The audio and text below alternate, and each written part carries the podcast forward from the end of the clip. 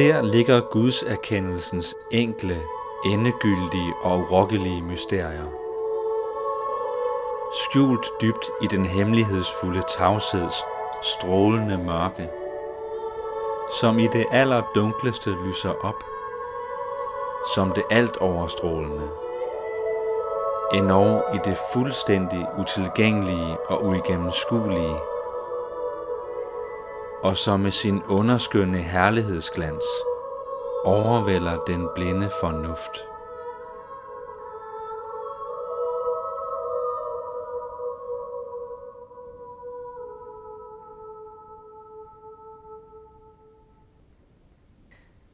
Stemmen, som indledte den her udgave af Stemmer fra Apsis, tilhørte Pseudo-Dionysius Areopagitten en mystiker med et meget langt navn fra 500-tallet, som jeg introducerede i sidste afsnit. I dag skal det handle om noget, der hænger sammen med det, jeg fortalte om sidste gang. For hvor det nemlig sidste gang handlede om lyset, ja, så skal det i dag blandt andet handle om at blive blændet af lyset. Eller sagt på en lidt anden måde, det skal handle om blandt andet mørke. Mørke det kan jo umiddelbart virke til at stå i modsætning til Gud, som er lys, som vi hørte i sidste afsnit. Og helt generelt, så er det faktisk netop modsætningerne, der skal være fokus på i dag. Og i dag vil jeg, som altså stadig hedder Elisabeth Hartmann Ivald, forklare, hvordan man i århundreder har tænkt, at det, som ikke er skønt, faktisk kan bidrage til at kaste klarhed over, hvad der er skønt. Altså for eksempel så kan mørke faktisk bruges til at kaste klarhed over, hvad lys er. Og det er den mekanisme, jeg vil stands op ved i dag. Den her tanke om at formidle noget ved, i stedet for at præsentere dets modsætning, kan man sige, den er udbredt i for eksempel middelalderkirkers udsmykning, som jeg vil komme ind på senere. Men den findes også helt tilbage i det arkaiske Grækenland, som vi også skal se og den er naturligvis inspireret af en masse ting, som tænkere og i særdeleshed teologer i forskellige tider har sagt. For eksempel ham her, Pseudo-Dionysius Areopagitten. Grundtanken om den her sag hos Pseudo-Dionysius, den refererer til Gud, og til at fordi Gud er så uudgrundelig, så kan man faktisk kun beskrive ham ved at sige, hvad han ikke er. Sådan tænkte Pseudo-Dionysius blandt andet, og det tog for eksempel Thomas Aquinas i højmiddelalderen i høj grad til sig. Med en fagterm, så kalder man det her for en negativ teologi, altså det her med, at man beskriver Gud med det, han ikke er, eller den negative vej kalder man det også, via negativa, som det hedder på latin. Man kan også beskrive det med et ord fra retorikken, nemlig ordet apofemi på græsk, som betyder at sige nej. Så man taler altså om apofatisk teologi, når man bruger den her negative tilgang til at beskrive Gud. Og hvis man ikke lige er med på, hvad det er, jeg mener med at have en negativ tilgang i beskrivelsen af Gud, så kan jeg jo tage et virkelig banalt eksempel og i al ydmyghed tage udgangspunkt i mig selv. For hvis man nu for eksempel skulle beskrive mit udseende på en via negativa måde, så kunne man for eksempel sige, at jeg ikke har sort hår, eller at jeg ikke er brunette. Man kunne også sige, at jeg ikke har brune eller blå øjne, og at jeg ikke bruger størrelse 35, 36, 37, 40 eller 41 i sko, og at jeg ikke bruger størrelse large i tøj, og sådan kunne man blive ved. Og på den her måde kan man faktisk artikulere, hvordan jeg ser ud, uden at sætte præcist ord på de karakteristika, jeg rent faktisk besidder. Man kan altså sige noget om mig ved at sige, hvad jeg ikke er. Og den her metode brugte altså både Pseudo-Dionysius og for eksempel også Thomas Aquinas, når de skulle beskrive Gud. Tanken er, at Gud er så stor, at vi så at sige kommer til at reducere hans væsen, hvis vi begynder at udtale os om, hvad han er.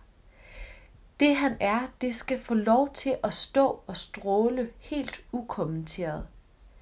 Hvis man for eksempel siger, at Gud er stor, så kommer vi mennesker sikkert nemt til at reducere den betydning til at have noget med for eksempel fysisk størrelse at gøre. Gud kan simpelthen ikke rummes i ord. Det er det, der er resonemanget. Og derfor så synes vi, at negativa at være den mest gunstige vej, hvis vi alligevel skal sige et eller andet om ham.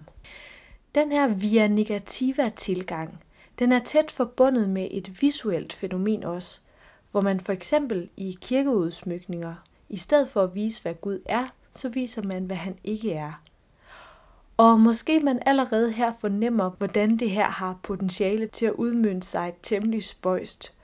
Og det her fænomen er der også forklaringen på, at mange, når de træder ind i en middelalderkirke, godt kan trække lidt på smilebåndet og tænke, at man da i fortiden var vældig primitiv. For eksempel vil man rundt om i de danske kirker alene kunne se en mængde kalkmalerier med mærkelige væsner, der nærmest ligner noget fra en tegneserie, og måske er der små røde djævle eller bæst eller monsterlignende uhyre, der kan finde på at spise folk eller gøre andre temmelig makabre eller under bæltestedet-agtige ting måske endda. Og det kommer også mere fyldigt ind på senere, men helt grundlæggende, så kan man jo lægge mærke til, når man ser sådan nogle væsener her, at de altså sådan helt umiddelbart med det blotte øje ikke virker til at have det fjerneste med Gud at gøre. De virker tværtimod til at være meget, meget langt væk fra noget, der bare minder om noget guddommeligt. Men selvom de altså ikke virker særlig guddommelige, og selvom vi godt kan tænke, at de ser noget primitive ud, de her væsener, ja, så er de altså overhovedet ikke udtryk for en primitiv tankegang. Tværtimod, de er snarere udtryk for, ja, for det første nok en humor, men også for en dybt reflekteret agenda, som har rod i den her apofatiske teologi eller via negativa tilgang. Fordi de netop vil vise, hvad Gud ikke er, og dermed så viser de også, hvem han er. For at vi lidt bedre kan forstå, hvad alt det her med de mærkelige væsener går ud på, så skal vi selvfølgelig bruge lidt mere tid på teorien om den her apofatiske tilgang.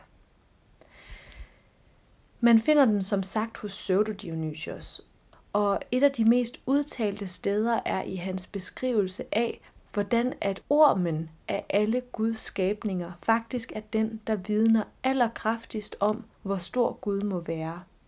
For sagen er, at når vi ser sådan en sølle orm, så fatter vi lidt mere af, hvad Gud er, mener Pseudo-Dionysios. For Gud, han er absolut ikke en orm. Han er snarere kæmpe meget større. Og samtidig, på forunderlig vis, ja samtidig så holder Gud faktisk ormen i live. Og når Gud vidderlig kærer sig om sådan en sølle orm, og det gør han jo tydeligvis, eftersom ormen jo holdes i live, så må Gud altså være kæmpestor. Og på den måde, siger Pseudo Dionysios, så provokeres vores sind til at rejse op, som han skriver. På den måde, så bliver det i det allerlaveste, i det allermindste, at Guds magt stråler allerklarest. I historien om ormen, der gemmer der sig en helt fundamental mekanisme i kristendommen, kan man sige. For der, hvor Guds magt stråler allerklarest i Bibelen, det er jo netop i det laveste – man kan jo bare tænke på sådan noget som korset.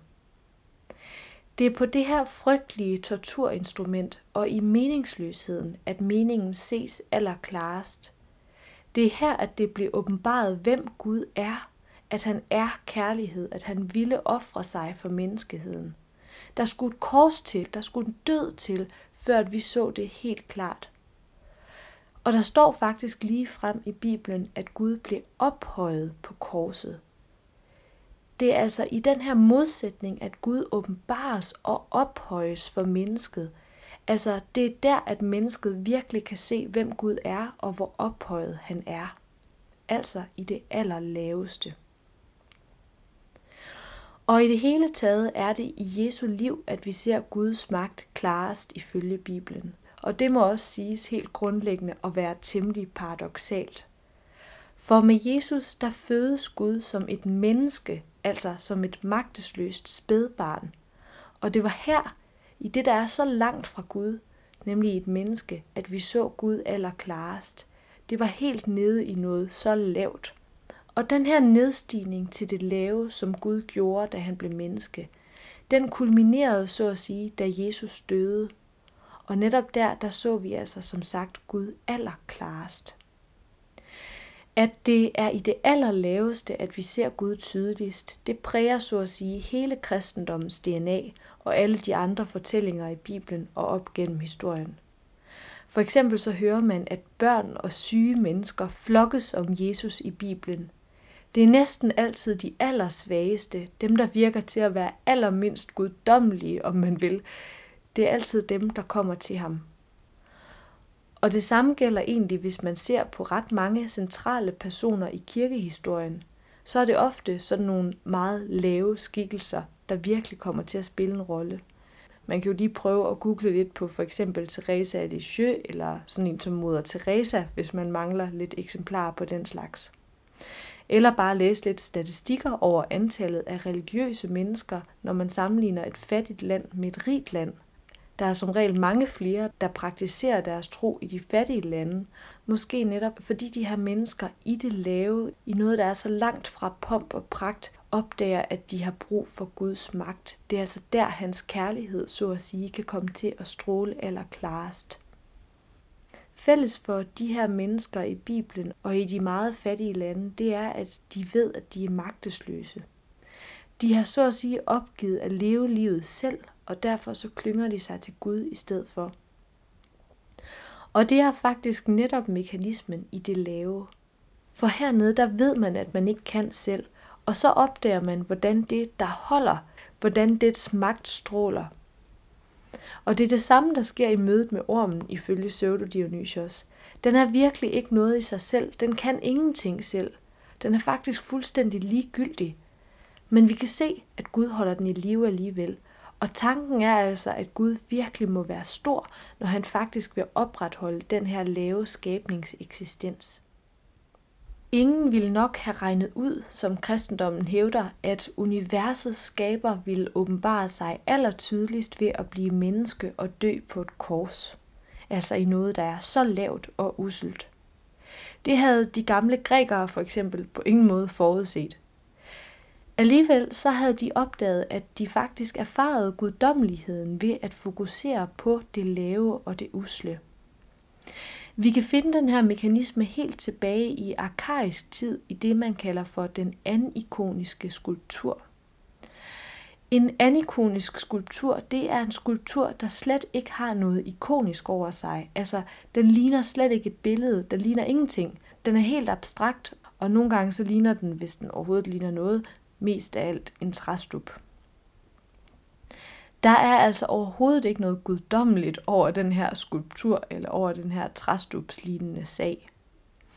Men alligevel så brugte man altså de her anikoniske skulpturer i kulthandlinger i arkaisk tid, for netop at hidkalde guden.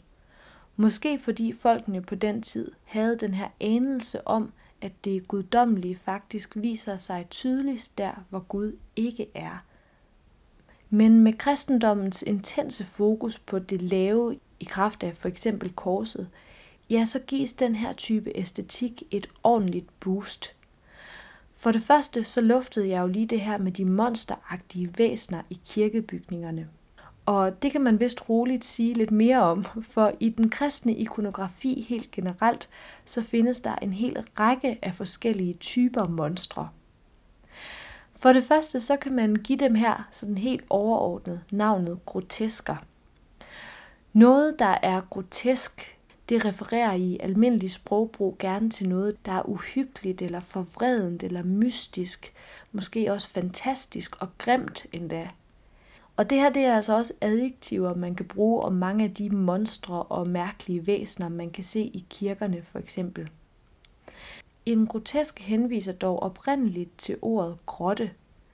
For da man i renaissancen gik i gang med at udgrave Rom, så fandt man nede i en grotte et palads, som havde tilhørt kejser Nero, nemlig det man kalder for Domus Aurea. Og på væggen i det palads, i den her grotte, der var der en hel masse sære motiver, som kom til at hedde grotesker, fordi de var i grotten. Jeg har lagt et eksempel op på Facebook, og her der kan man se, hvordan mange underlige væsner findes inde imellem arabeskerne, altså de her bladranker. Og det er egentlig ret elegante væsner ret ofte, men de er meget sære. Det er sådan som om, at dyr og mennesker smelter fuldstændig sammen, og forskellige arter kombineres. Og man har ikke sådan rigtig fundet ud af, hvad de her væsener dog skal betyde, men de kom til at præge kunsten efterfølgende. For eksempel i den stilart, som man siger kommer efter renaissancen, nemlig manierismen, hvor der også er de her tvetydige eller faktisk mangetydige væsener i mange udsmykninger på ting og sager. Før renaissancen var der dog også masser af underlige væsener i ikonografien. Der kaldte man dem bare ikke grotesker, men det gør man samtidig nu. Faktisk så havde man i middelalderen hele oversigtsværker fyldt med sære væsener, de såkaldte bestiarier. Og hvis man scroller lidt ned på Stemmer fra Apsis Facebook-side, så kan man se et link til sådan en, for de kan nemlig findes online, og det er simpelthen verdens bedste overspringshandling at gå ind på den hjemmeside, så det anbefaler jeg virkelig varmt. Herinde der kan man nemlig læse om alle mulige slags bæster, ligesom i et bestiarium. For eksempel den såkaldte katoblebas, sådan tror jeg nok det udtales, som er et tyreagtigt dyr med et så tungt hoved, at den kun kan kigge nedad. Og hvis den så alligevel skulle risikere at kigge op, ja, så dør den person, som dens blik møder. Og det er bare et eksempel på et af de mange fantastiske dyr, man kan læse om i de her bestiarier. Men i oversigterne over bæster, ja, der er der faktisk også dyr, som vi kender i dag, såsom alligatoren eller næsehornet, dog så ser de i afbildningerne ret sjove ud ofte, fordi man havde som regel ikke set de her dyr med egne øjne, man havde bare hørt om dem. Og meget apropos det, måske man tænker, at det er sådan lidt primitivt at lave de her kataloger over fantasidyr, som man troede fandtes, og så at der iblandet her er dyr, som faktisk findes. Men man skal lige huske på, hvordan de dyr, der faktisk findes i vores verden, er ret så fabelagtige i ordets egentlige forstand, altså ret så fantastiske og underlige, når det kommer til stykket. Hvis man for eksempel aldrig har set et næsehorn, men kun har hørt rygter om, at der i fjerne egne findes et eller andet dyr, som er stort og klumpet og har et stort tykt horn som næse, ja, så tror jeg altså også, at min fantasi vil blive sat temmelig meget i sving og få mig til at male nogle sjove portrætter af det her mærkelige dyr. De her oversigter over bæster, de skulle dog ikke bare dokumentere, at der fandtes de og de dyr. Jeg tror faktisk primært, at deres formål var et helt andet. Nemlig et slags religiøst formål, som for det første gik ud på at vise, hvor fantastisk og skrubskørt Guds skaberværk er. Og igen, tænk lige på næsehornet. Det er vidderligt skrubskørt og ret fantastisk, at Gud har skabt sådan et væsen. Og måske det her religiøse sigte også gik ud på at vise det, som Pseudo-Dionysios påpegede med ormen. At når vi reflekterer over de her mystiske væsener, som på en eller anden måde er uden funktion sådan for alvor, de bare særer, ja, så erkender vi, at der vidderligt ingen grund er til deres eksistens, udover at Gud ganske enkelt holder dem i live. Og derfor kommer de til at vidne om, hvor stor han er, akkurat ligesom ormen gør det. Eksempler på de her bæster findes for eksempel bare herhjemme på kalkmalerier i kirker rundt omkring.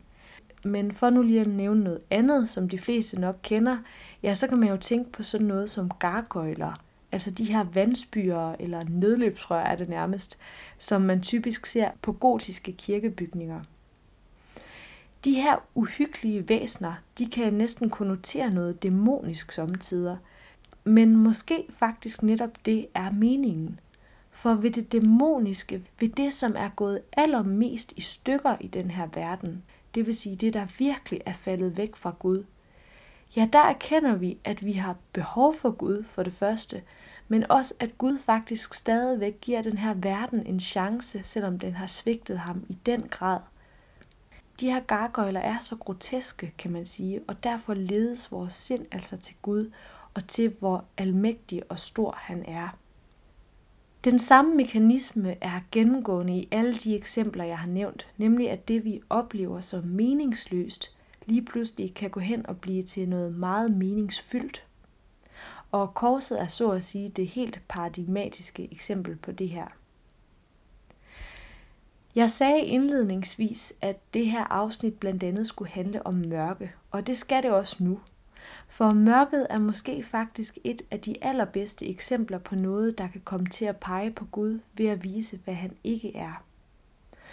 Gud er jo lys, og der er intet mørke i ham, siges der i Bibelen. Og alligevel så beskriver Pseudo-Dionysios jo altså Gud som et mørke, som et strålende mørke. Det var det, vi hørte i indledningscitatet. Og sådan her, sådan er Gud faktisk blevet beskrevet af mange op igennem tiden.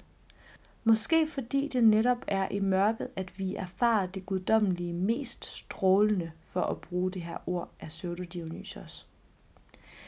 Man kan for eksempel forstå den her tanke ud fra ham, som vi kalder for Johannes af Korset.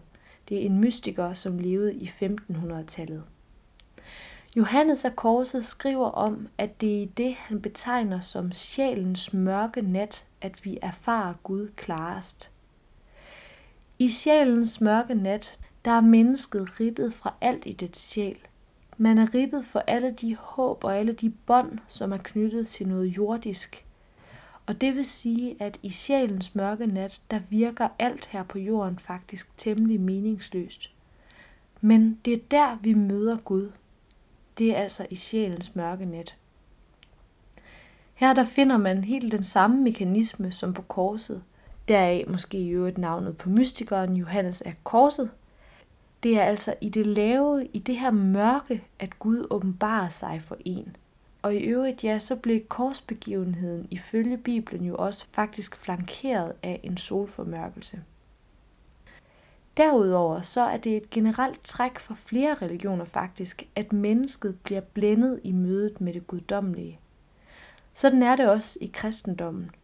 For eksempel så sker det for Paulus i det nye testamente, for da han bliver omvendt, og inden det skete, der hed han i øvrigt Saulus, der bliver han blind ved mødet, og så får han synet igen senere.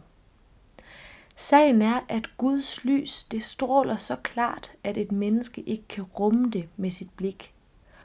Og samtidig må man så at sige ribbes så meget for alt jordisk formåen, såsom ens syn for eksempel, at man kommer så langt ned i det lave, at man overgiver sig til den høje Gud. Altså er der den samme mekanisme på spil som med Pseudo-Dionysios' orm.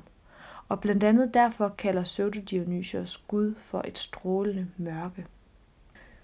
Med andre ord, så kan vi mennesker opleve Gud som noget frygtindgydende, som noget, der ikke som sådan umiddelbart er rart, men snarere noget, der blænder os. Og derfor så står der også over mange kirkebygninger, at dette sted er frygteligt, nemlig på latin terribilis est locus iste, som i øvrigt er et bibelcitat.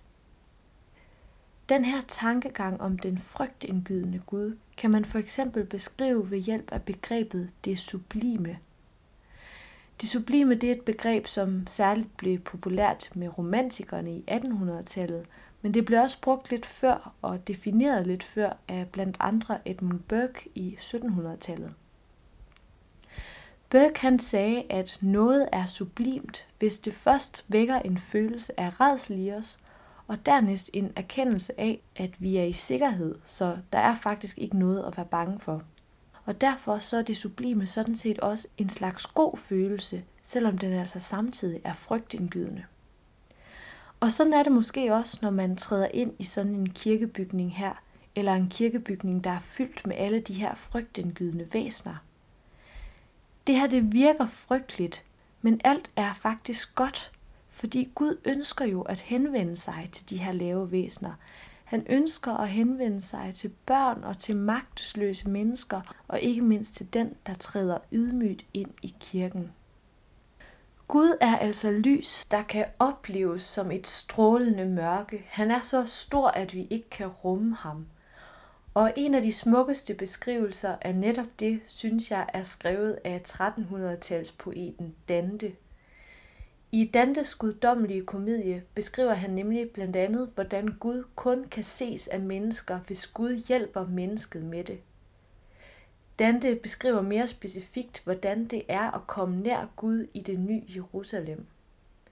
Her der ser han et kæmpestort lys, fortæller han, og der kræves stort mod og hjælp fra Gud for at kigge, for normalt vil man blive totalt blændet af sådan et lys. Det er frygteligt med andre ord. Det går til grænsen af hans evne, siger han. Lyset, det vil sige Gud, lyser nemlig så meget, at det dødelige øje, som han kalder det, at det har svært ved at rumme synet. Og han har svært ved at beskrive det, lidt ligesom Pseudo-Dionysios også havde. Hans sprog er fattigt, siger han. Han kan slet ikke have det i sine ord.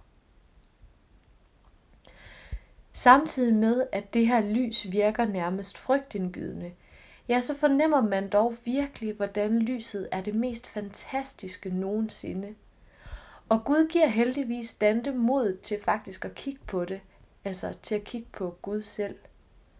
Lidt ligesom at Gud kan give den ydmyge sjæl mod til at træde ind i det sted, der er frygteligt, altså kirken, det som er den jordiske udgave af det nye Jerusalem, som Dante ankommer til.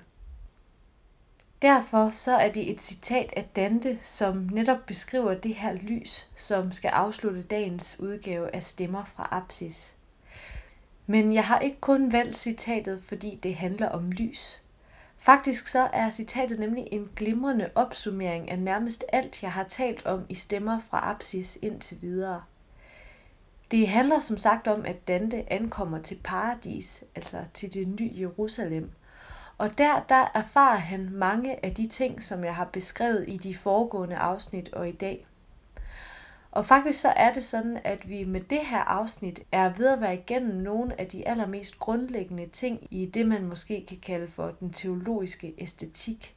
Og nu hvor vi er ved de sådan lidt praktiske informationer, så vil jeg bede jer, der har været glade for at lytte med indtil videre om en lille tjeneste.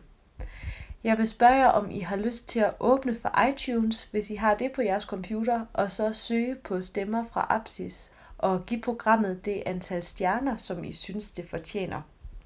Det vil hjælpe mig kolossalt med det her forholdsvis store arbejde, det faktisk er at lave de her podcasts, og det tager vidderligt ikke mere end 15 sekunder at anmelde. Så på forhånd mange tak. Inden Dante får ordet, så vil jeg lige knytte en kommentar til citatet – for citatet er langt og måske lidt knudret, når man hører det første gang. Men ud over det her med lyset, så kunne man jo lægge mærke til nogle af de ting, som jeg har talt om i det foregående afsnit. For eksempel så hører man, hvordan Dante i Guds lys ser alt muligt. Han ser blandt andet det bånd, der sammenbinder universet, siger han. Det, der driver solen og de andre stjerner. Med andre ord, så ser han Logos selv. Han ser kilden til Aslans musik. Han ser den her urmusik, kan man måske kalde den. Og derfor kan han også sige, at han ser alt, der spredes i universet. Man kan tænke på Aslans tonevæld, som udgår fra Aslan selv. Det her væld, det spredes som løse blade gennem universet, som Dante formulerer det. Her i lyset, der ser Dante hele verdensmusikken, hele Logos, samlet i et punkt. Dante ser dog også noget mere. Han ser nemlig i lyset et eneste bestandigt billede, siger han, nemlig tre cirkler, som er flettet sammen. Og måske man her kan huske, hvad jeg talte om, da jeg snakkede om treenigheden, om at Gud er et væsen, men er tre personer. Jeg pointerede også, at Gud er uforanderlig, ligesom det her billede det altså er bestandigt. Men jeg sagde samtidig, at der i Gud, fordi man kan tale om sådan en treenighedens stans, er et dynamisk princip, en dynamisk kraft. Og den her dynamiske kraft bemærker Dante faktisk også i forbindelse med de tre ringe, det vil sige i forbindelse med Guds tre personer, de tre ringe skifter nemlig som sagt ikke form, siger han, men dog så fornyer billedet sig konstant, ligesom dansen altså hele tiden er i bevægelse i den Gud, som er uforanderlig. Noget jeg også talte om i afsnittet om treenighedens dans, var, at vi mennesker er inviteret med ind i den dans. Og netop det sætter Dante også ord på, fordi han siger, at hans eget billede faktisk er malet dybt nede i lyset. Han kommer altså ind i Guds væsen. Og herinde, siger han, der er alt, hvad vi mennesker dybest set længes efter. Og derfor så kan man slet ikke tage blikket fra lyset. For her er alt det, vi ønsker. Her er menneskets inderste længsel opfyldt. Men nu må jeg hellere holde inde med mine kommentarer og i stedet give mikrofonen til Dante i en håndfuld minutter her på Danske Vers af Ole Meier og lad ham beskrive det nye Jerusalem med dets blændende lys, dets strålende mørke, som rummer så uudgrundeligt meget, at det er umuligt at have det i ord. Det rummer logos og treenigheden og sågar os selv. Så læn jeg godt tilbage, for de her ord er muligvis nogle af de skønneste, der nogensinde er blevet skrevet af et menneske.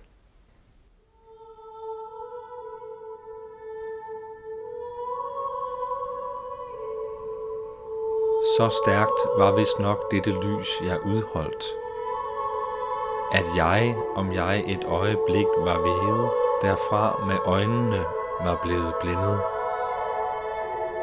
Og jeg erindrer, at jeg derfor vågede at udholde det længere, til mit blik blev forenet med det grænseløse væsen. Du nådens overflod, som gavmildt skænkede mig mod til tillidsfuldt at fæstne blikket i dette lys til grænsen af min evne. I dybet af det så jeg alt som spredes, som løse blade gennem universet. Her samlet i et bind ved kærligheden, substans og accidens, og disse samspil var ligesom sammenknyttet eller flettet så tæt som mine ord kun svagt kan skildre. Det bånd, der sammenbinder universet, tror jeg, jeg så. For mens jeg skriver dette, mærker jeg glæden vokse i mit indre. Et kort sekund gav mig større glemsel. En 25 sekler gav den færd, hvor Neptun med undren skuede Argos' skygge. Således ubevægeligt, fordybet opmærksomt, fik mit sind det større iver efter at skue, desto mere det skuede. For virkningen af dette lys er sådan, at den, der ser det, ikke er i stand til af egen drift at vende blikket fra det, Til alt, hvad vores vilje stræber hen mod, findes forsamlet der, og uden for det er alt, hvad der er fuldendt, ufuldstændigt. Men min fortælling bliver nu mere fattig, mere sparsom end selv digebarnets tale, i forhold til de ting, jeg endnu husker. For dette lys, der lever, indeholder et eneste bestandigt simpelt billede, der ikke skifter form og dog fornyer sig, og som mit blik fik stadig større styrke og ændredes derved, så jeg, hvorledes det samme billede skiftede form og indhold. Dybt inde i det klare lysvæld fremstod tre ringe, cirkler, kredse ens i formen er samme omkreds, men forskellig farve. Den første syntes spejlet i den anden, som regnbue i regnbue. Den tredje var som en flamme, næret af dem begge. Hvor svagt er sproget her, hvor blegt mod tanken, og denne i sig selv så svag mod synet at svag er alt for svagt et ord at bruge. Evige lys, der hviler i dig selv kun, der indser selv dig selv og selv bliver indset. Med indsigt elsker, elskes, ses og ser du. Og i dit eget kredsløb, født og spejlet, i dig og af dig, som jeg ivrigt fulgte, en stakket stund med dødelige øjne. Så jeg med et i lysets egen farve, malet i cirklen vores eget billede, som blikket dykkede i så dybt det kunne. Som man forgæves vil med passer, formler, beskrive cirklens kvadratur og finde dens regel og begyndelse Således unddrog det syn, jeg så, sig ord og tanke. Jeg ville gribe billedet og passe det ind i cirklens form, men kunne ikke. Til pendens fjer er ikke engles fingre. Da stråleglansen gennemtrængte sjælen og lod den blive et med det, den ville.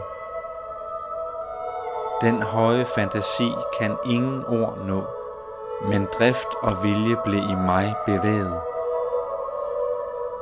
Så jævnt som hjulet drejes, er den kærlighed, der driver solen og de andre stjerner.